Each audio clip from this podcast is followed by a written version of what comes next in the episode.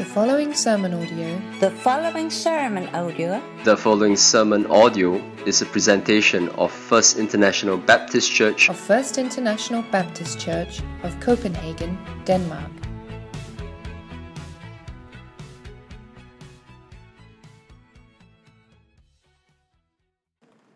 There once was a wealthy woman traveling overseas far away from her husband, and uh, she found a bracelet that she thought was irresistible. She just had to get it. And these were the days when people sent cables back to each other, and so she cabled her husband, writing this Have found wonderful bracelet, price $75,000.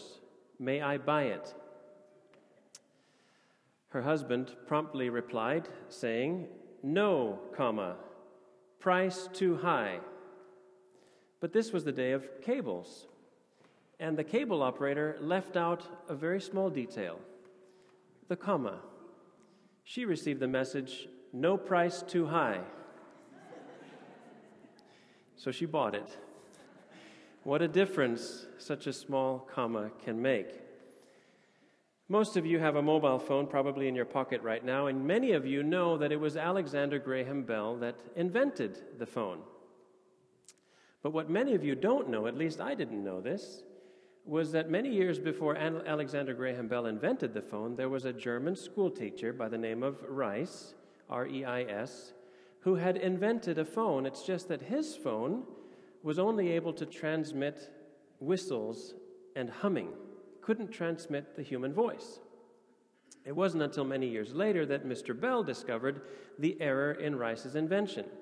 There was a small screw that controlled the electrodes in his invention, and it needed an adjustment of one one thousandth of an inch.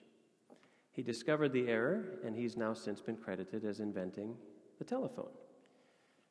Imagine again what a large difference a small thing can make. If such a small thing could make such a big difference, what about a big difference? Or a big thing? Couldn't that make an even bigger difference? There once was a young girl being examined for her membership in a local church, and she was asked, Has Christ made a difference in your life? She replied, Well, certainly Christ has made a difference in her life. And trying to draw her out more, she was asked, Well, then, do you sin anymore? And she admitted that she did sin. So the deacon interviewing her asked her, Well, if you sinned before you were a Christian and you sin since you became a Christian, how then has Christ made a difference in your life? And she said, Sir, I think it's this. Before I was a Christian, I ran after sin. Today, I run from it, though sometimes it manages to overtake me. Again, sometimes it's a small difference, sometimes it's a big difference. Small things can make a big difference. How much more big things can make a big difference? And as I was preparing the sermon for today, of course, the events of Friday night struck me, and I wondered do I need to change my message for today? Since we're going through the Old Testament and studying the book of Kings, and I realized, well, I think it is a very timely message anyway, because it was the small, it was, it was a big thing that the kings of Judah did that made a huge difference in the fate of Judah. Some things that I believe we can learn from today, as you learned last week, as Austin brought the message about the demise of Israel, you saw that they forgot to love the Lord with all of their hearts and soul and mind and strength. And so they began to forsake the Lord and go after their idols, and ultimately it led to their capture and their exile by the Assyrians. But the kings of Judah in the southern kingdom, while many of them also led their people to a similar fate, only by the Babylonians, there were some kings among them who made a big difference in their fate. There were some kings among them who were good and that led their people through a revival, and, then, and therefore they survived longer than the northern kingdom did. And it's these lessons that we're going to look at today. The revivals experienced by the southern kingdom, the kings of Judah, delayed the ultimate defeat and their exile by some 100 years. And all of this still reminds us that God chastises those whom he loves. Yes, he lovingly inflicts pain and suffering to correct his people's waywardness. and to restore the blessedness of their relationship. And because some of Judah's kings were responsive to God's warnings and to his chastisement, because they heeded the words of the prophets, their people in their generation did not experience the wrath that later generations experienced. And they enjoyed times of prosperity. So, what are the lessons we can learn? Because I believe you and I live in a generation where we can make a big difference, no matter how small we feel we might be. We were reminded last week about how our hearts are susceptible to idols, things that might draw us away from God, and the need to confess our sinful shortcomings. Yes, and that's all part of it. And so, my hope is, of course, that as we learn from the revivals of the kings of Judah, that maybe, just maybe, you and I can be part of a revival in our generation. So, we're going to see how the good kings in the southern kingdom of Judah led their people through a time of revival and renewal, and thence helped them to survive longer than the kings of Israel. And we're going to look at three kings in particular Jehoshaphat, not to be confused with the jumping Jehoshaphat that many people refer to. This Jehoshaphat did not jump, and you'd have to, I guess, be American to understand that reference. But also Hezekiah and Josiah. But there are equally some valuable lessons to learn from some of the bad kings, and so we'll take a look at that as well. But Jehoshaphat, he was one of the few kings who was, quote, like his father David, because he obeyed the Lord. He did, as the scriptures say, what is right in the eyes of the Lord. And so I invite you to turn with me to Second Chronicles chapter 17, verses 3 through 6. And as you learned last week, Israel had no good kings. The northern kingdom had no good kings, and so they went through one dynasty after another. In fact, eight different dynasties, as the Bible calls, calls houses, each one replacing the one before it. But Judah, while they had 19 kings, they had eight good kings, and Jehoshaphat was one of them. They had also one queen who never should have been on the throne, more about her later. But Second Chronicles chapter 17, we're introduced to Jehoshaphat, king of Judah. Verse 3 The Lord was with Jehoshaphat because in his early years he walked in the ways of his father David. In the ways his father David had followed, he did not consult the Baals. Verse 4 of chapter 17, 2 Chronicles. But sought the God of his father and followed his commands rather than the practices of Israel. The Lord established the kingdom under his control, and all Judah brought gifts to Jehoshaphat so that he had great wealth and honor. His heart was devoted in the ways of the Lord. Furthermore, he removed the high places and the Asherah poles from Judah. So we see that he actively sought to reverse the apostasy of his nation. Apostasy simply means to desert or depart from your religion. And as the people of Judah had departed from the covenant with Jehovah God, Jehoshaphat actively sought to return them. His heart was devoted to the ways of the Lord, and he removed the high places and the Asherah poles. More than that, he also urged the people now is the time to follow the Lord. If you go over to chapter 19, verse 4, you'll see that he lived in Jerusalem he went out again among the people from Beersheba to the hill country of Ephraim and turned them back to the Lord, the God of their fathers. He appointed judges in the land in each of the fortified cities of Judah. He told them, Consider carefully what you do, because you are not judging for man, but for the Lord, who is with you whenever you give a verdict. Now let the fear of the Lord be upon you. Judge carefully, for with the Lord God there is no injustice or partiality or bribery. So not only did he abandon the idols of his time, but he also turned the people's hearts to the Lord and had them to fear the Lord. And then it shows up in his trust for the Lord.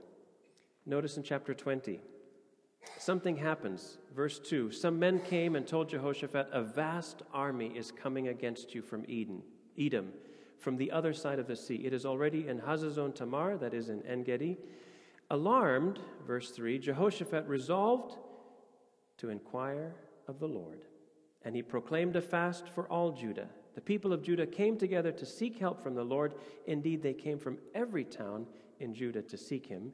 And then Jehoshaphat stood up in the assembly of Judah and Jerusalem at the temple of the Lord in front of the new courtyard and said, and then his prayer follows in verses six, six uh, yeah, verses 6 through 12. And let me just summarize it for you. Basically, he calls to the Lord as God of our fathers. He acknowledges the Lord as ruler over all the kingdoms of the nations. He asks God, judge them, the attackers, and then he surrendered himself to the will and power of God. He says this at the end of his uh, prayer at verse 12 We do not know what to do, but our eyes are upon you. Just as we sang today, that our hope is in the Lord Jesus Christ as our deliverer. And then the people of Judah stood and waited upon the Lord. And turn to, the, to verse 15 when you see the words of a prophet speaking to Jehoshaphat Listen, King Jehoshaphat, and all who live in Judah and Jerusalem, this is what the Lord says to you Do not be afraid or discouraged because of this vast army, for the battle is not yours, but God's. Tomorrow, march down against them. They will be climbing up the pass of Ziz, and you will find them at the end of the gorge in the desert of Jeruel. You will not have to fight this battle. Take up your positions, stand firm, and see the deliverance the Lord will give you, O Judah and Jerusalem. Do not be afraid, do not be discouraged. Go out to face them tomorrow, and the Lord will be with you. So, of course, Jehoshaphat followed the instructions. And he basically sent his worship team, his praise team, out in front of the army to start singing and praising the Lord and, and singing Give thanks to the Lord, for his love endures forever. And as they came upon the other army, they were already all wiped out because the Lord had gone before them. He took care of the rest. The attacking armies began attacking themselves, and they left a battlefield strewn with such a great amount of equipment and supplies, it took three days to collect all of it. Just as God had said, the battle is not yours. He wasn't perfect, he made an alliance with one of Israel's wicked kings, and so the Lord also caused him to suffer loss.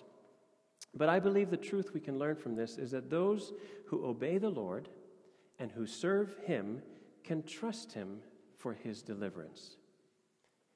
If you obey and serve the Lord, you can trust him for your deliverance.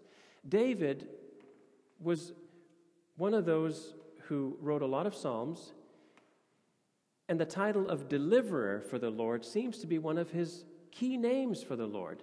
There are four Psalms that use the word deliver to describe the Lord, and all four of them are written by David. There are three more Psalms where he says he delivers or the Lord delivers.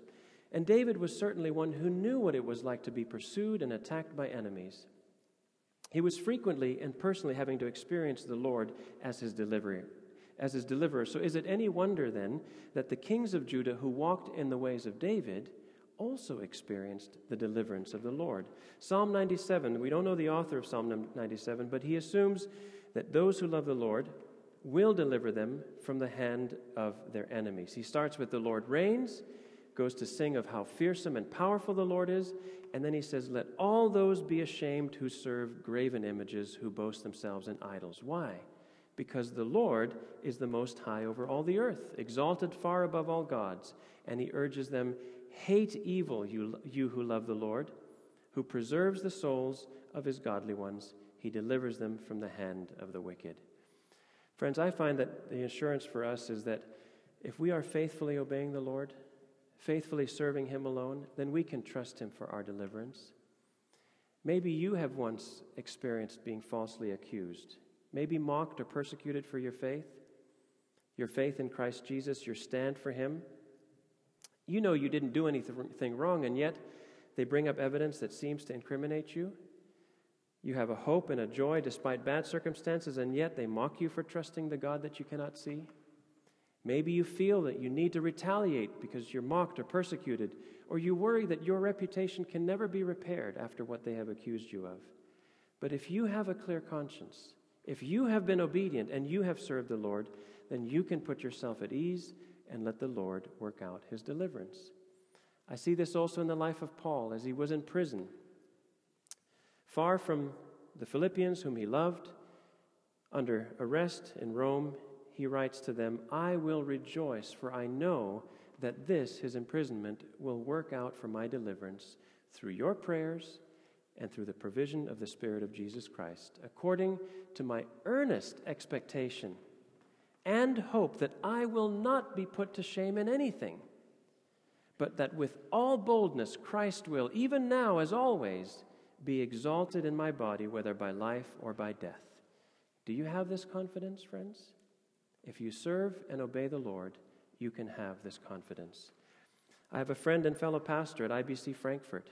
Today, he is currently facing an effort by the police in Germany to arrest him because he's been protecting refugees who have sought asylum in his church building. He is well within the German law today, but it appears that the police are trying to use this to try to overturn such laws of protection. And so they're threatening him with imprisonment and heavy fines. Well, we can only pray that Brother Rodrigo will continue to be faithful, will continue to trust in the Lord for his deliverance in one way or another, as he's faithful to what he believes he's being called to do. Well, maybe you haven't faced such physical oppression, but maybe spiritual oppression, and felt being under attack not from a physical enemy, but by the devil and his demons. Well, again, I turn to Paul, who reminds the church in Ephesus our struggle is not against flesh and blood, but against the rulers, against the powers, against the world forces of this darkness, against the spiritual forces of wickedness in the heavenly places. Friends, if that's not a timely message, I don't know what is. Christians will always be in a war against the forces of darkness, whether they bring about corruption, depravity, sexual perversions, greed, exploitation, or terror. Let us not be discouraged, and let us not grow weary in doing good or give up the fight, because why? Our redemption is drawing near. The war will end only when Christ returns to take us home. But there are still battles to win in the meantime as we trust in the Lord. And as the people of Judah returned to the Lord, they saw his deliverance firsthand. There were many that came after Jehoshaphat. There was Jehoram. Now, unfortunately, he was one who walked in the ways of the kings of Israel, as the house of Ahab had done, for he married a daughter of Ahab. He did evil in the eyes of the Lord. We're told in 2 Kings chapter 8 and that Ahab was the same Ahab of Israel who had married Jezebel. So you should be familiar with who this, uh, who his parents were. Ahab was the son of Omri, the king of Israel, who, as it says in the Bible, sinned more than all those before him. Well, Jehoram, the woman he married, her name was Athaliah, the one I had referred to earlier as one who had become the queen. Now, when you're allied with an evil king and an evil father in law, like Ahab and his wife Jezebel, well, it's only natural that you would be influenced to rule like he did. Well, Ahaziah, his son, was just like his father Jehoram, and he was killed in battle by Jehu. And you heard about Jehu last week from Austin. So he only lasted one year as a king. Well, of course, it should have been Ahaziah's sons that became king, but no, his mother, Athaliah, daughter of Jezebel and Ahab, granddaughter of Omri, she almost succeeded in murdering every other contender to the throne. Yes, friends, her own grandchildren. And so she ascended to the throne, and she lasted just six years because there was a faithful priest, Jehoiada, who led a coup that overthrew her. And one of Ahaziah, Ahaziah's sons had been hidden in the temple. It's a pretty exciting story. You should read it someday. He was rescued by his aunt. And so when six years had passed, a coup was made that overthrew this wicked queen, and Joash was installed as king. And Joash is one of four good kings that happened. There were reforms and repairs made to the temple. He was heavily influenced by the priest. There was Amaziah after him. There was Azariah after him, also known as Uzziah. You might remember his name as uh, the one, the king who was struck with leprosy. And then came Jotham, and all of these did what was right in the eyes of the Lord. But then comes another evil king, Ahaz. All of the good that had happened was suddenly reversed by one king, Ahaz. Why? He was, well, unlike his father David. He was like the kings of Israel. Yes, he even offered his own son as a sacrifice. He was under attack by Israel and by Edom, and it says that the Lord had humbled Judah because of Ahaz, for he had um, more wickedness in Judah, and had, he had been most un, he had been sorry, been most unfaithful to the Lord. He made altars in every town, and burnt sacrifices were made to other gods, and he shut the doors of the Lord's temple. All of this really was, sets the stage now for Hezekiah. Hezekiah comes along, and he's the one who ushers in a revival. If you'll turn with me to Second Chronicles again, chapter 29, he was he followed Ahaz, but among the first thing that he did as a king was he made repairs to the temple and called on the Levite priests to consecrate themselves. And here we're going to learn uh, a pattern as we look at Jehoshaphat, Hezekiah, and then also Josiah about what happens in a revival. Chapter 29, verse 3 of Second Chronicles. In the first month of the first year of his reign, that is Hezekiah, he opened the doors of the temple of the Lord, remember they had been shut, and repaired them. He brought in the priests and the Levites, assembled them in the square on the east side, and said, Listen to me, Levites. Consecrate yourselves now and consecrate the temple of the Lord, the God of your fathers. Remove all defilement from the sanctuary. Our fathers were unfaithful. They did evil in the eyes of the Lord our God and forsook him. They turned their faces away from the Lord's dwelling place and turned their backs on him. They also shut the doors of the portico and put out the lamps. They did not burn incense or present any burnt offerings at the sanctuary to the God of Israel. Therefore, the anger of the Lord has fallen on Judah and Jerusalem. He has made them an object of dread and horror and scorn, as you can see with your own eyes. This is why our fathers have fallen by the sword, and why our sons and daughters and our wives are now in captivity. Now I intend to make a covenant with the Lord, the God of Israel, so that his fierce anger will turn away from us. So, just like Jehoshaphat, he reverses the apostasy of the generation that came before him. He clears out the sanctuary of all the items which had defiled it, everything unclean that they found in the temple of the Lord. And after 16 days of cleansing, they consecrated the temple, and then he reinstated the worship of the Lord. And just like Jehoshaphat, he urges the people follow now the commands of the Lord, sending out couriers to all of Israel, calling them in for the, the celebration of the Passover, organizing a revival of the Lord's feasts, calling upon his people to come and, and celebrate Passover as it hadn't been uh, uh, celebrated before. It was so great that they prolonged it another seven days. And he called for the people to bring in their contributions for the temple services. And what do you think happened as all of them began to bring their contributions? Well, look in chapter 31 verses 9 through 12. The signs of a true revival happening among God's people. Verse 9 says Hezekiah asked the priests and Levites about the heaps. And Azariah, the chief priest from the family of Zadok, answered, Since the people began to bring their contributions to the temple of the Lord, we have had enough to eat and plenty to spare because the Lord has blessed his people, and this great amount is left over. So it's no wonder then that as the people began to give generously back to the Lord's temple and the worship of the Lord, that they were once again in fellowship with the Lord and once again renewing the covenant of the Lord, that they could depend on Him now for deliverance. Because just like in Jehoshaphat's day, Hezekiah was under enemy attack. This time it was the Assyrians who came to take Jerusalem and to attack him. Remember, the Assyrians had attacked Israel in the north, and they had defeated them and they had exiled them. But God's judgment upon Israel was for their unfaithfulness, and therefore it led to their defeat. But Judah was going to be different because they had a king who trusted the Lord, the God of Israel. So, as the Assyrian supreme commander began to taunt Hezekiah, Hezekiah turns to the Lord, which again sets for us a pattern that we can depend on the deliverance of the Lord if we are faithful to obey and serve Him. And then comes Josiah, and I'll go quickly through this before we look at the pattern of a revival. But Josiah was very similar. He came from a father who was very wicked. But then, as a boy of eight years old, he was placed on the throne of Israel, of Judah, excuse me.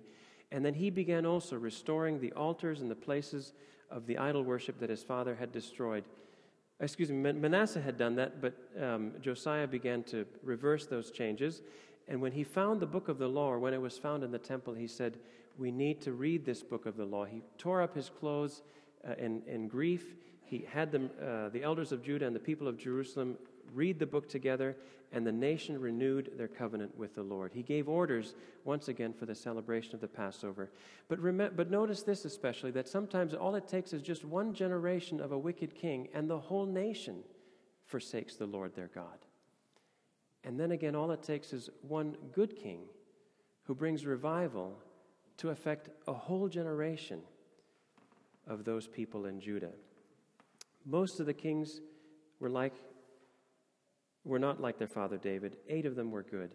And we've seen the example of three of us, of three of them, excuse me. And there's a good reason, friends, that God has commanded his people to not only have his commandments in your hearts, but to teach them to your children as well. He expects us to be the ones to pass on the Lord's commandments to the next generation. And if we fail to instruct the next generation in the commands and the ways of the Lord, then the next generation will follow the ways of everyone else around the world and adopt their values and worship their gods and lead their sinful lives. But if we would be a generation that rises up to return to the Lord and forsake the waywardness and instead worship the Lord, we might be the one that ushers in a generation to experience the great and mighty deliverance of the Lord God. So I ask us today will, what will be the characterization of our generation and our leaders? Are we currently living in a generation today where the vast majority of people are living according to the ways of the Lord? I think we could safely say, no, not this generation. This generation does not fear the Lord alone, does not worship Him alone, does not trust in His deliverance. And I think it's safe to say that, especially not here in a modern Western society, and especially not here in Denmark, a country that has seen bygone generations where Christianity and the Bible had far greater influence, we do not see here that the society values and prioritizes the things of the Lord. So, will we be that generation instead? Or will we be the generation that simply slides along with those who have immediately gone before us? What if God is waiting for us, you and me in this generation, to be like the kings of Judah, to call people to repentance, and to return to the Lord? Will we have enough leaders who will walk in the ways of the Lord and remain faithful to Him? Will we be the kind of parents who walk in the ways of the Lord and teach our children to do so, so that they can experience His protection and His blessings? Will we be the kind of church that's going to be obedient and faithful to the Lord our God in such a way that we begin to influence the culture around us rather than the culture influencing us? So don't underestimate the power of a godly influence over a generation. If a comma can make a big difference, if one one thousandth of an inch can make a difference, what if you and I, empowered by the power of the Holy Spirit, what difference could we make? Well, there are several elements, and we'll uh, only touch on four of them that I believe are common to the revivals that were led by the kings of Judah. The, one, the first of these is repentance.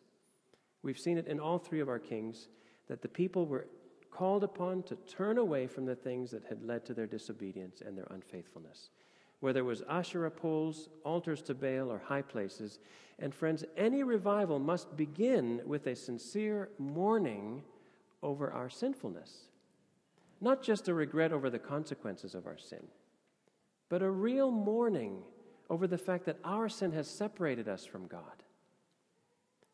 Our relationship with Him has been broken because of sin.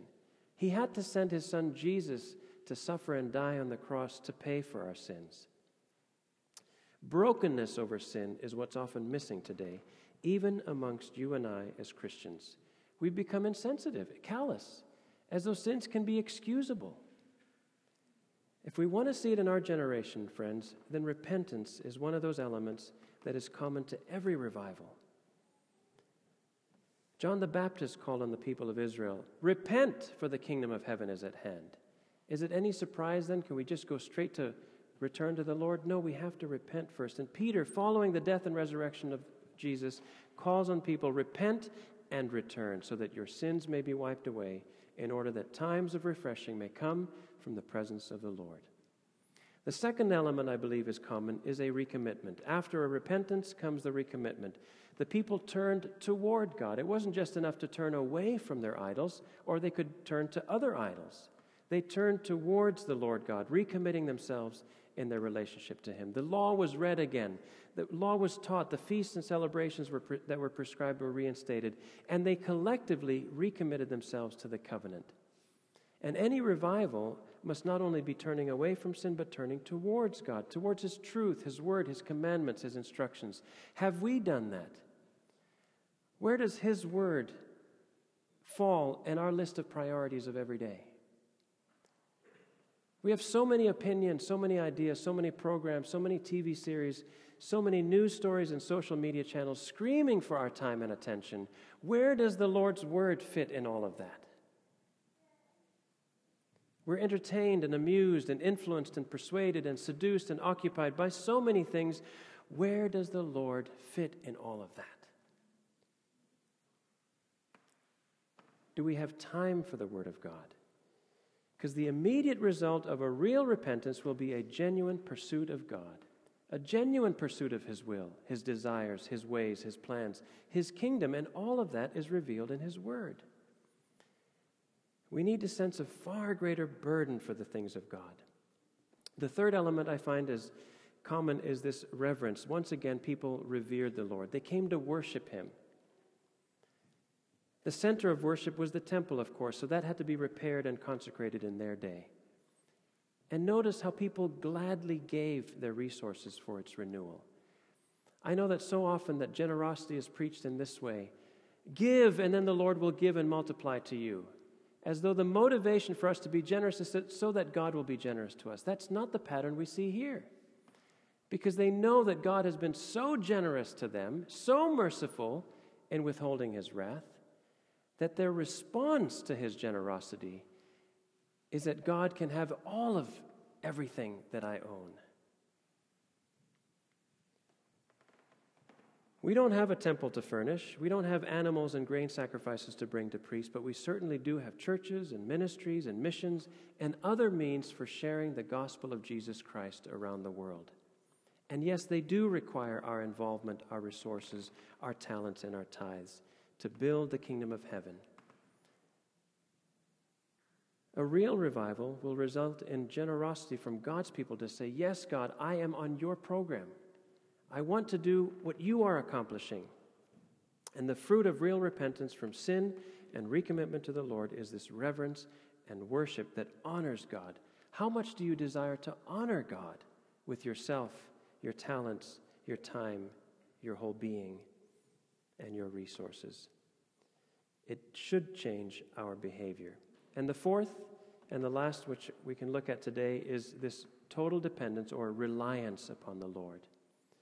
So, repentance, recommitment, reverence, and reliance. The people began to trust the Lord for their protection and deliverance.